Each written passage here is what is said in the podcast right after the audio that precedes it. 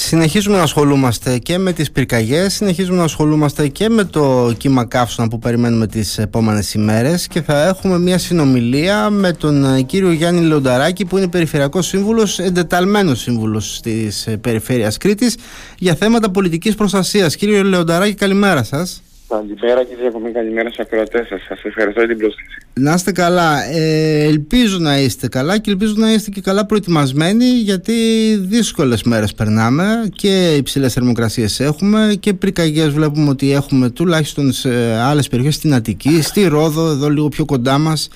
Είναι δύσκολα τα πράγματα. Δεν ξέρουμε κι εμείς από πού να αρχίσουμε αυτή τη συζήτηση. Είστε του κατάλληλου άτομου τώρα εδώ για να τα συζητήσουμε όλα αυτά. Να μας πείτε πρώτα τι καταφέραμε μέχρι τώρα, γιατί και τις προηγούμενες μέρες είχαμε και υψηλές θερμοκρασίες, είχαμε και ανέμους, είχαμε πυρκαγιές, και αν καταφέραμε να τις συγκρατήσουμε. Πώς έγινε αυτό, πώς κινηθήκαμε τις προηγούμενες μέρες? Θα σας πω, πραγματικά η Περιφέρεια Κρήτης, το τμήμα πολιτικής προστασίας, όχι απλά είναι σε τιμότητα και αυξημένη επιφυλακή καθ' όλη τη διάρκεια του καλοκαιριού. Πραγματικά γίνεται ένας τεράστιος αγώνας. Υπάρχει μια πάρα πολύ καλή σχέση με τις περιοδευτικές υπηρεσίες του νησιού και στις 4 περιφερειακές ενότητες. Πολύ καλή συνεργασία με όλους τους εμπλεκόμενους φορείς που συνθέτουν το παζλ της αντιπυρικής περίοδου. Βλέποντας λοιπόν και τις εικόνες από την υπόλοιπη Ελλάδα, πραγματικά αποκαρδιωτικές εικόνες στην Αττική, στη Σπάρτη, χθες στη Ρόδο, καταβάλει τεράστιο αγώνα έτσι ώστε και αυξημένη ετοιμότητα να υπάρχει σε όλους αυτούς τους φορείς, αλλά να είναι και κατάλληλα ενημερωμένος όσον αφορά ο πολίτης της κρίσης γενικότερα, με τα μέτρα προστασίας τα οποία θα πρέπει να λαμβάνει. Καθ' όλη τη διάρκεια της αντιπυρικής, είναι μια δύσκολη αντιπυρική διακομή. Η Περιφέρεια Κρήτης κάνει ότι είναι οτιδήποτε περνά από το χέρι της, έτσι ώστε τουλάχιστον το αποτύπωμα κατά τη διάρκεια της αντιπυρικής περίοδου να είναι χαμηλός όσον αφορά τις καμένες εκτάσεις. Δεν το κρύβω ότι πραγματικά είναι μια δύσκολη αντιπυρική περίοδο, σε συνδυασμό με τις αυξημένες θερμοκρασίες, με την αρκετή καύσιμη ύλη. Είναι ένα σκηνικό το οποίο πραγματικά κάνει το παζλ αρκετά δύσκολο. Υπάρχει ετοιμότητα, βέβαια, να υπενθυμίσω στον κόσμο ότι η Περιφέρεια με τις υπηρεσίες της συνεπικουρίζει το έργο της πυροσβεστικής, με το έμψυχο και τα τεχνικά μέσα τα οποία διαθέτει. Θέλω να πιστεύω ότι με τη βοήθεια του κόσμου στο τέλος θα έχουμε έτσι ένα καλό αποτύπωμα, όπως σας πήγε προηγουμένως. Μέχρι τώρα είναι μια δύσκολη αντιπυρική περίοδο. Μέχρι τώρα χρειάστηκε να διαθέσετε τα μέσα αυτά που διαθέτετε στην πυροσβεστική, ή με τα δικά της μέσα κατάφερε να πάει καλά μέχρι τώρα, έτσι? Ή κάποιες πυρκαγιές που είχαμε αντιμετωπίστηκαν σε λίγες ώρες? Δεν είχαμε δηλαδή μέχρι τώρα εδώ στο νησί μας. Ευτυχώς μέχρι τώρα έτσι, τα περιστατικά τα οποία έχουμε αντιμετωπίσει στο νησί, κλήθηκε η πυροσβεστική να αντιμετωπίσει, ήταν μικρής έκτασης, χωρίς να ζητηθεί η βοήθεια της Περιφέρειας. Ούτε το Δήμο σε αρκετές από αυτές τις περιπτώσεις. Όμως δεν πάβει, ξαναλέω, η αντιπυρική περίοδο είναι εν όψη, είμαστε μεσός της αντιπυρικής περίοδου, να είναι μια δύσκολη περίοδο. Χρειάζεται προσοχή. Πραγματικά, να το πούμε για άλλη μια φορά, απαγορεύεται οποιαδήποτε χρήση φλόγας, ειδικά όταν ο δείκτης οπτικοινότητας είναι στο 4. Τα πρόστιμα είναι πάρα πολύ σοβαρά όσον αφορά τους παραβάτες.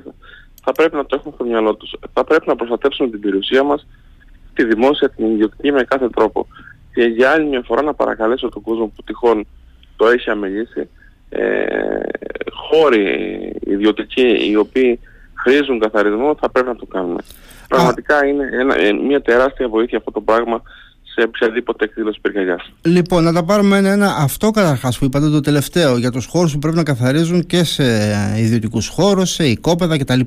Είδαμε και κάποιες προσπάθειες που έκαναν οι Δήμοι τις προηγούμενες ημέρες, και εδώ ο Δήμος Ηρακλείου ξεκίνησε να καθαρίζει κάποια οικόπεδα. Σε τι κατάσταση είναι, υπάρχει καλή εικόνα, ή θα βρεθούμε κάποια στιγμή? Θα σας πω, γίνεται μια μεγάλη προσπάθεια, βέβαια. Θα πρέπει να εντείνουν οι Δήμοι. Καταλαβαίνω, κατανοώ τη δυνατότητα που πολλές φορές δεν έχουν να το πράξουν. Είτε να προβούν σε ελέγχους, είτε να προβούν αυτεπάγγελτα σε καθαρισμούς μέσω δικών συνεργείων. Είναι όμως μια υποχρέωση η οποία βαραίνει και εμάς προσωπικά σαν ιδιώτες, αλλά είναι μια υποχρέωση όσον αφορά τους ελέγχους που βαραίνει τους Δήμους. Έχει γίνει τεράστια προσπάθεια και από εσάς από τα μέσα και πραγματικά σας ευχαριστούμε την Περιφέρεια, διότι το μήνυμα που προσπαθούμε και εμείς να περάσουμε το βοηθάτε έτσι ώστε να φτάνει στους πολίτες. Χρειάζεται όμως να γίνει αρκετή προσπάθεια ακόμα. Πάρα πολύ προσπάθεια θα έλεγα. Είναι κάτι το οποίο δεν θα πρέπει να το αναλύσουμε ακόμα και σε κάποια εξωσική κατοικία που δεν υπάρχει ανθρώπινη καθημερινή παρουσία. Θα πρέπει να φροντίσουμε τουλάχιστον τα ξερόχορτα να είναι απομακρυσμένα. Δεν λέω ότι είμαστε στο καλύτερο βαθμό του όλου εγχειρήματος, όμως γίνεται μεγάλη προσπάθεια. Μάλιστα. Και δεν είναι και κάτι που τελειώνει μία φορά, το κάνουμε και ξεμπερδέψαμε. Έτσι θέλει να επανέλθουμε σε πολλές περιπτώσεις. Με συγχωρείτε. Κύριε Γιακομή, είναι μια προσπάθεια η οποία είναι δυναμική, εξελίσσεται. Η πολιτική προστασία είναι κάτι το οποίο δεν εξαντλείται με μια πληροφορία, δεν εξαντλείται με ένα συντονιστικό όργανο. Η πολιτική προστασία είναι κάτι το οποίο 365 μέρες τον χρόνο, 24 ώρες την ημέρα θα το βρεις μπροστά σου. Η πολιτική προστασία κατά βάση είναι προπαρασκευαστική διαδικασία. Βέβαια ανατίθεται ένα μεγάλο ζήτημα, διότι ζητάμε πολλά με την έννοια όχι μόνο από τον κόσμο, επιδιώκουμε αρκετά, αλλά θα πρέπει η πολιτική προστασία να μπει σε μια νέα συζήτηση, τουλάχιστον σε ό,τι έχει να κάνει με το σωτά και όχι μόνο, διότι η πολιτική προστασία για παράδειγμα είναι τις δασικές υπηρεσίες που δυστυχώς ενώ έχουν τον πρωτεύοντα ρόλο τουλάχιστον στη δημιουργία αντιπυρικών ζωνών, στους καθαρισμούς, μιλάμε τώρα για δάση, έχουμε φτάσει σε ένα σημείο αυτές οι υπηρεσίες να είναι αποψηλωμένες, χωρίς προσωπικό και χωρίς χρηματοδότηση. Άρα όταν θα πρέπει η πολιτική προστασία να τεθεί σε νέα βάση, θα πρέπει η Κακουμή να χρηματοδοτηθεί και να εξοπλιστεί και με πόρους και με προσωπικό, έτσι ώστε όλες οι υπηρεσίες, διότι η πολιτική προστασία είναι μια αλυσίδα. Κάθε κρίκος λοιπόν θα πρέπει να δουλεύει άρτια, έτσι ώστε το αποτέλεσμα είναι το καλύτερο δυνατόν στο τέλος της κάθε περίοδου. Η πολιτική προστασία, το ξαναλέω, θα πρέπει να αναβαθμιστεί, να αναδιαστρωθεί και αν μη τι άλλο να έχει ένα πρωταγωνιστικό ρόλο και σε επίπεδο αυτοδιοίκησης και σε επίπεδο αποκεντρωμένης διοίκησης, αλλά και ακόμα και σε επίπεδο πολιτών. Εσείς βέβαια, εμείς θυμόμαστε αυτή τη συζήτηση κάθε καλοκαίρι. Εσείς φαντάζομαι ασχολείστε, μας το είπατε κιόλας, όλο το χρόνο. Το ζήτημα είναι να ασχολούνται όλο το χρόνο και οι υπόλοιποι που πρέπει να τα ακούν αυτά για να ενισχυθούν οι υπηρεσίες. Εγώ ήθελα να ρωτήσω τώρα με την ευκαιρία, χθες ακούσαμε την πυροσβεστική ότι θα κάνει, λέει, έχει κάνει ήδη συστάσεις στις περιφέρειες σε όλη τη χώρα, ώστε όταν έχουμε κατηγορία κινδύνου, ακόμα και την τρίτη κατηγορία, υψηλό κίνδυνο, να εξετάζουν οι κατατόπους αρχές αν θα πρέπει σε δασικές περιοχές να περιορίσουν την κυκλοφορία ή ακόμη και να την απαγορεύσουν, να λαμβάνουν τέτοιου είδους πολιτικά μέτρα. Το σκέφτεσαι εσείς αυτό, το εξετάζετε? Εγώ, αν θέλετε την άποψή μου, εγώ διαφωνώ με αυτή τη σκέψη. Το να απαγορεύσει την κυκλοφορία όταν δείξει ο ψινός είναι στο 3, ακόμα στο 4, είναι της λογικής, πονάει το δούδικο να κόψει το κεφάλι. Κάπως έτσι. Σας είπα, να εξοπλιστούν οι υπηρεσίες, οι πυροσβεστικές, οι δασικές υπηρεσίες. Γνωρίζετε ότι οι υπηρεσίες, οι πυροσβεστικές του Ηρακλείου, για παράδειγμα, σε σχέση με πέρσι είναι μειωμένες. Άρα η κυβέρνηση και η κάθε κυβέρνηση θα πρέπει αυτό να το φροντίσει. Έφυγαν λόγω ταξιοδότησης, λόγω μετακινήσεων, όμως αυτοί δεν αντικαταστάθηκαν. Άρα εξόπλισε τις υπηρεσίες με τον κάθε τρόπο, όλες τις εμπλεκόμενες υπηρεσίες, έτσι ώστε και οι βάρδες και οι ομάδες που περιπολούν να έχουν ένα ικανό αριθμό στελεχών, τουλάχιστον να γίνεται μια σωστή παρατήρηση. Δεν λέω έλεγχο, αστυνομικό έλεγχο, αλλά μια καλή παρατήρηση όσον αφορά τα περίπολα. Βέβαια ισχύει αυτή η διάταξη, είναι σε ισχύ η πυροσβεστική διάταξη. Έχει τη δυνατότητα ο εκάστοτε αντιπεριφερειάρχης της ενότητας να απαγορεύει τη διέλευση, την παρουσία σε περιοχές Natura. Είναι σε ισχύ ήδη από περασμένα χρόνια, αλλά αν θέλετε την προσωπική μου άποψη, εγώ διαφωνώ. Είμαστε ναι μεν σε καλοκαιρινή περίοδο, σε αντιπυρική περίοδο, αλλά είναι και περίοδος η οποία είναι και τουριστική. Δηλαδή, σκεφτείτε, και υπάρχει η αντίφαση, έτσι, υπάρχει η αντίφαση ότι ειδικά σε τέτοιες περιόδους θέλουμε να καταφεύγουμε στα δάση μας, θέλουμε να δούμε λίγο πράσινο, λίγο να δροσιστούμε, να φύγουμε από το αστικό περιβάλλον, εν πάση περιπτώσει. Να υπάρχει το δυνατόν χώρος των δασών, των δασικών περιοχών, υπηρεσιών, αλλά όχι απαγορεύσεις, διότι είναι και ομάδες, ας το πούμε, συνανθρώπων μας, οι οποίες λόγω επαγγέλματος είτε περνάνε είτε κάνουν διέλευση από δασικές περιοχές, είτε τέλος πάντων ζουν από τα δάση. Κύριε Λεονταράκη, σας χάνουμε λιγάκι, ίσως έχετε απομακρυνθεί από το τηλέφωνό σας και δεν σας ακούμε καλά. Μ' ακούτε καλύτερα? Τώρα σας ακούω, ναι. Υπάρχουν και περιοχές, κατηγορίες συνανθρώπων μας, αυτό σας έλεγα, που είτε κάνουν διέλευση από δασικές περιοχές, είτε τέλος πάντων ζουν από τα δάση. Άρα θα πρέπει να τους αποκλείσει αυτούς τους ανθρώπους από το εισόδημα. Βέβαια, ξαναλέω, αυτή η διάταξη είναι σε ισχύ από περασμένα έτη και όταν δείχνει επικοινωνότητα είναι, τώρα μιλάμε για το 4. Όντως υπάρχει αυτή η σκέψη.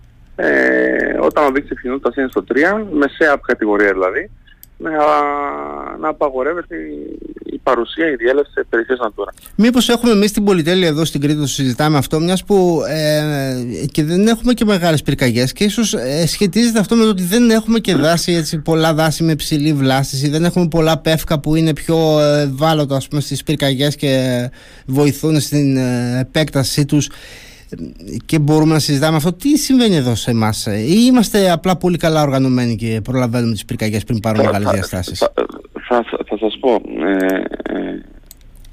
Πραγματικά η πολιτική προστασία σε επίπεδο περιφέρειας αλλά και Κρήτη, και όσον αφορά την Κρήτη γενικότερα, του ΣΟΤΑ με λίγα λόγια, είναι αρκετά αναβαθμισμένη. Δηλαδή, όταν ξεκίνησε η αρετή περιφέρεια το 2010 σε σχέση με το 2014, ήταν και επόμενο, έτσι, προς Θεού.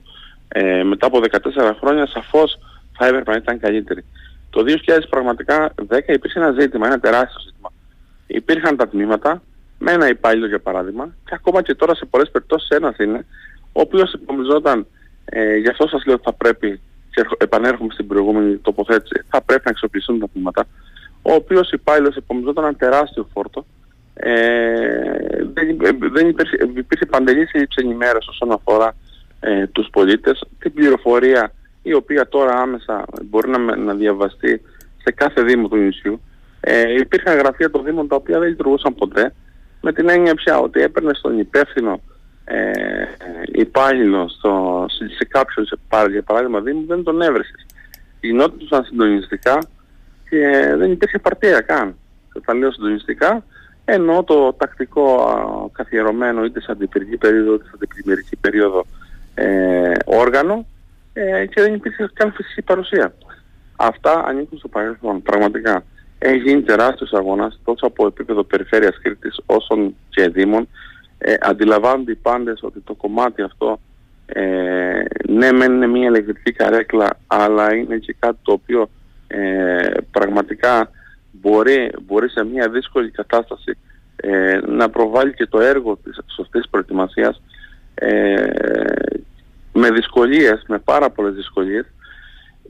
Κοιτάξτε, είναι το ανάγλυφο της Κρήτης τέτοια που από τη μια, ναι μεν δεν έχουμε τα μεγάλα δάση, αλλά και από την άλλη όμως έχει γίνει σαφές, έχουν καταλάβει πάντες, ξαναλέω, κατόπιν τεράστιων προσπαθειών, πολλές φορές και με έντονο τρόπο, έχουν καταλάβει πάντες ότι η πολιτική προστασία πραγματικά είναι σε πρώτο πλάνο, και ότι τέλος πάντων έχουμε ιερή υποχρέωση τους λίγους πνεύμονες πρασίνου που έχουμε φαινιστεί να τους προστατεύσουμε με κάθε τρόπο. Αυτό είναι πολύ θετικό και μακάρι να συνεχίσει και έτσι να υπάρχει αυτή η ευαισθησία και από τους κατοίκους και από τους φορείς και από όλους. Πιστέψτε με, γίνεται αρκετά καλή δουλειά και μάλιστα σε πολλά ζητήματα η Περιφέρεια Κρήτης πρωτοπορεί, διότι η πολιτική προστασία δεν είναι μόνο η αντιπλημμυρική περίοδο, ούτε η αντιπυρική. Για παράδειγμα, όπως μας ήρθε ο καθαρισμός του αρεμάτος της περιφέρειας χωρίς χρηματοδοτήσεις, έτσι, μια υποχρέωση από την πολιτεία στην περιφέρεια χωρίς τους άλλους πόρους. Με τον ίδιο ακριβώς τρόπο έπρεπε εμείς σαν περιφέρεια να σχεδιάσουμε σε βαριά βιομηχανικές εγκαταστάσεις σχέδια αντιμετώπισης καταστροφών εκτός των εγκαταστάσεων αυτό. Όταν λέω βαριά βιομηχανικές εγκαταστάσεις, είναι παράδειγμα εγκαταστάσεις των ελληνοπεραμάτων στη ΔΕΗ, είναι οι εγκαταστάσεις της Πετρογκάζ, είναι 10-11 επιχειρήσεις όλο το νησί, οι οποίοι είναι πάρα πολύ δύσκολες, κάνουν χρήση υλικών το οποίο είναι επικίνδυνο, νόμιμα, προσέου έτσι. Σε περίπτωση που συνέβαινε το οτιδήποτε, που συμβεί το οτιδήποτε, εκτός των εγκαταστάσεων αυτό, υποχρεωμένοι να υπάρξει ένα σχέδιο αντιμετώπισης αυτών των καταστροφών είναι η περιφέρεια. Μια υποχρέωση λοιπόν, ξαναλέω, χωρίς πόρους και αυτή. Και όμως πρωτοπορήσαμε σε συνεργασία με το Πολυτεχνείο και έχουμε για όλες τις επιχειρήσεις συντάξει ένα σχέδιο σε τέτοιες περιπτώσεις το πώς θα πρέπει να κινηθεί ο μηχανισμός, το τι πρέπει να γίνει. Όμως, έχουμε καλά τα σχέδια, καλή πρωτοπορία όσον αφορά τη σκέψη, την πρωτοβουλία της περιφέρειας, αλλά αυτά τα σχέδια για να μπορέσουν να υλοποιηθούν χρειάζονται πόρους. Και ξαναέρχομαι, όπως είπα προηγουμένως, στο πρώτο σκέλος της συζήτησης, ότι ναι, μεν πολιτική προστασία σε επίπεδο περιφέρειας και πρωτοπορούμε και μεταξύ άλλων και σε άλλες περιπτώσεις. Κάποια στιγμή έχουμε τον χρόνο να σας τα αναλύσουμε. Ναι, μεν το φιλότιμο κυριαρχεί, αλλά πολιτική προστασία θα είναι και πόρος. Ισχύει αυτό. Λοιπόν, η πολιτική προστασία. Ναι. Θα πρέπει η πολιτεία να αναδιαστρώσει πλήρως την πολιτική προστασία. Τα τελευταία τουλάχιστον 5-6 χρόνια έχοντας αλλάξει σε δύο κυβερνήσεις. Εγώ προσωπικά από το πόστο, από το αντικείμενο εκπροσωπώντας την περιφέρεια, έχω ακούσει για την αναδιάθρωση της πολιτικής προστασίας από τα πιο επίσημα πλέον χείλη. Αυτά όμως δυστυχώς παρέμειναν στα λόγια. Έχετε εσείς προτάσεις, σαν Περιφέρεια Κρήτης, υπάρχουν προτάσεις δηλαδή για αυτή την αναδιάρθρωση που λέτε ότι είναι αναγκαία να γίνει? Κοιτάξτε, είναι απλό και διακομή. Και η κάθε περιφέρεια, καταρχήν θα πρέπει να γνωρίζει ο κόσμος ότι έχει σχέδια. Έχει σχέδια σε έκτακτες, σε δύσκολες καταστάσεις. Αυτά όμως τα σχέδια, όπως είπα προηγουμένως, απαιτούν πόρους, απαιτούν διαδικασίες, απαιτούν προετοιμασία. Και προσπαθούμε είτε με τον ένα είτε με τον άλλο τρόπο, είτε από δικούς μας πόρους, είτε μέσω κάποιων προγραμμάτων που μπορεί εκείνη τη δεδομένη στιγμή να μπορούμε σαν περιφέρεια να εξασφαλίσουμε πόρους, το κάνουμε. Είναι απλό και διακομή. Απλό. Είναι το δύσκολο κομμάτι, εγώ από ό,τι κατάλαβα, πόρους, είναι το οικονομικό, ότι χρειάζονται... Πόρους και προσωπικό. Έτσι ακριβώς. Πριν σας αφήσω και εγώ ελπίζω να μην χρειαστεί... Η διακομή είναι πολύ σημαντικό. Ναι. Σκεφτείτε. Με αυτή την κουβέντα θα καταλάβετε τι εννοώ. Ναι, ότι οι περιφέρειες σαν πολιτική προστασία, σαν ξεχωριστό κωδικό πολιτικής προστασίας από την κρατική χρηματοδότηση δεν παίρνει τον ευρώ. Καταλάβατε. Με πόρους περιφέρειας δηλαδή ό,τι γίνει. Ό,τι γίνεται πραγματικά. Και οι δήμοι αυτά που λαμβάνουν είναι πάρα πολύ λίγα σε σχέση με την ευθύνη την οποία έχουν υπομειστεί. Και είναι και τα κριτήρια πληθυσμιακά, όχι τόσο πανάγικο, δηλαδή τι θέλω να πω. Ο Δήμος Γιάννου, για παράδειγμα, ο οποίος είναι ένας κατεξοχήν δασικός δήμος, με ένα μεγάλο δασικό σύστημα, το δάσος της Σύμης και όχι μόνο, λαμβάνει πολύ λιγότερα σε σχέση με παράδειγμα με τον Δήμο του Ηρακλείου. Επειδή έχει λίγους κατοίκους, ενώ έχει περισσότερες ανάγκες. Αυτό ακριβώς. Κατάλαβα. Να ρωτήσω κάτι τώρα πριν, καταρχάς να ευχηθούμε να μην χρειαστεί αυτά τα σχέδια. Καλά κάνετε εσείς και τα έχετε για τις λίγες αυτές βιομηχανίες που χρησιμοποιούν επικίνδυνα υλικά και είναι οι εγκαταστάσεις, ας πούμε, χρειάζονται ιδιαίτερη διαχείριση. Αυτό που σίγουρα θα χρειαστεί να διαχειριστείτε είναι τις επόμενες μέρες ο καύσωνας που ξανάρχεται. Και από ό,τι φαίνεται, λέει, θα είναι καύσωνας διαρκείας. Θα κάνει μια μικρή διακοπή τη Δευτέρα, ξανά πάλι από την Τρίτη θα έχουμε ψηλές θερμοκρασίες. Εσείς βγάλατε και κάποιες οδηγίες. Τι πρέπει να προσέχουμε τώρα στον επόμενο καύσωνα? Και θα έχουμε και ένα σερί, έτσι. Δεν θα είναι όπως τις προηγούμενες που είχαμε τις πρώτες μέρες του καλοκαιριού με υψηλές θερμοκρασίες. Θα έχουμε ένα σερί για πολλές ημέρες τώρα υψηλών θερμοκρασιών. Τι κάνουμε τώρα γι' αυτό, κύριε Λεονταράκη, πώς θα αντιμετωπίζουμε? Όντως, τουλάχιστον βλέποντας την πρόβλεψη της Ελληνικής Μετρολογικής Υπηρεσίας, φαίνεται ότι πάμε σε μια παρατεταμένη διάρκεια υψηλών θερμοκρασιών. Κάτι το οποίο πραγματικά είναι δύσκολες συνθήκες για όλο τον κόσμο και για τους εργαζόμενους, ένα παραπάνω, οι οποίοι χρειάζεται να είναι στο ύπαιθρο. Κοιτάξτε, όσον αφορά τώρα το κομμάτι της εργασίας, είναι κάτι το οποίο Αυτό δεν αφορά την περιφέρεια με την έννοια πια ότι δεν έχει την ευθύνη να αποφασίσει ποιοι κλάδοι και ποιες ώρες θα πρέπει να δουλέψουν ή σταματήσουν να δουλεύουν. Είναι κάτι το οποίο υπάρχει μια στενόηση όπως και την περασμένη φορά όσον αφορά τη διυπουργική απόφαση η οποία εκδόθηκε. Το Υπουργείο Εργασίας το έχει αποφασίσει. Ναι, σωστά. Αυτό θα το δούμε τις επόμενες μέρες. Δεν μπορώ να προκαταβάλω ή να δεσμεύσω το οτιδήποτε έτσι τουλάχιστον μπερδεύοντας τον κόσμο.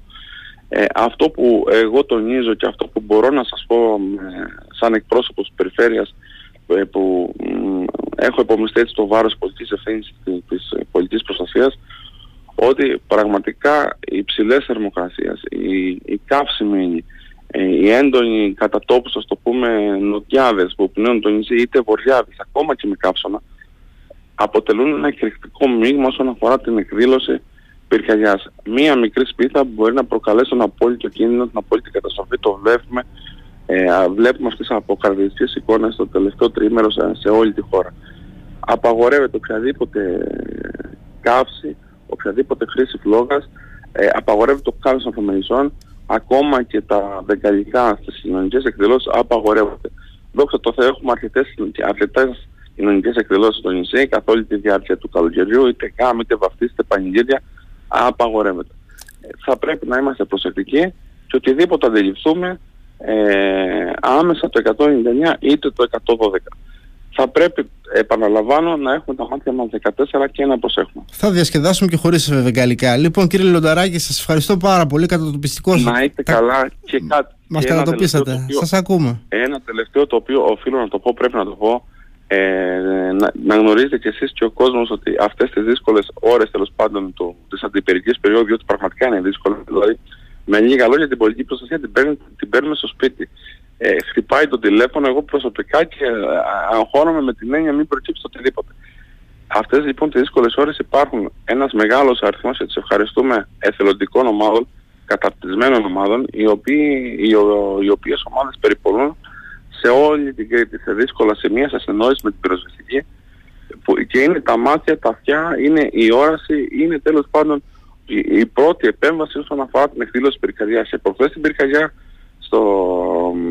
στη Βαγιονιά, στη Μεσαρά, έγιναν τελική αποφυλάκηση εθελοντικής ομάδας. Άρα καταλαβαίνετε τι χρήσιμο εργαλείο έχουμε και εμείς στα χέρια μας, και να σας ευχαριστήσω για άλλη μια φορά. Και εσάς προσωπικά και το σταθμό της φιλοξενίας. Να είστε καλά, μπράβο τους και εμείς να πούμε τους ανθρώπους, και ευχαριστούμε και εσάς για την ενημέρωση, κύριε Λεονταράκη. Καλημέρα σας. Να είστε καλά, καλημέρα.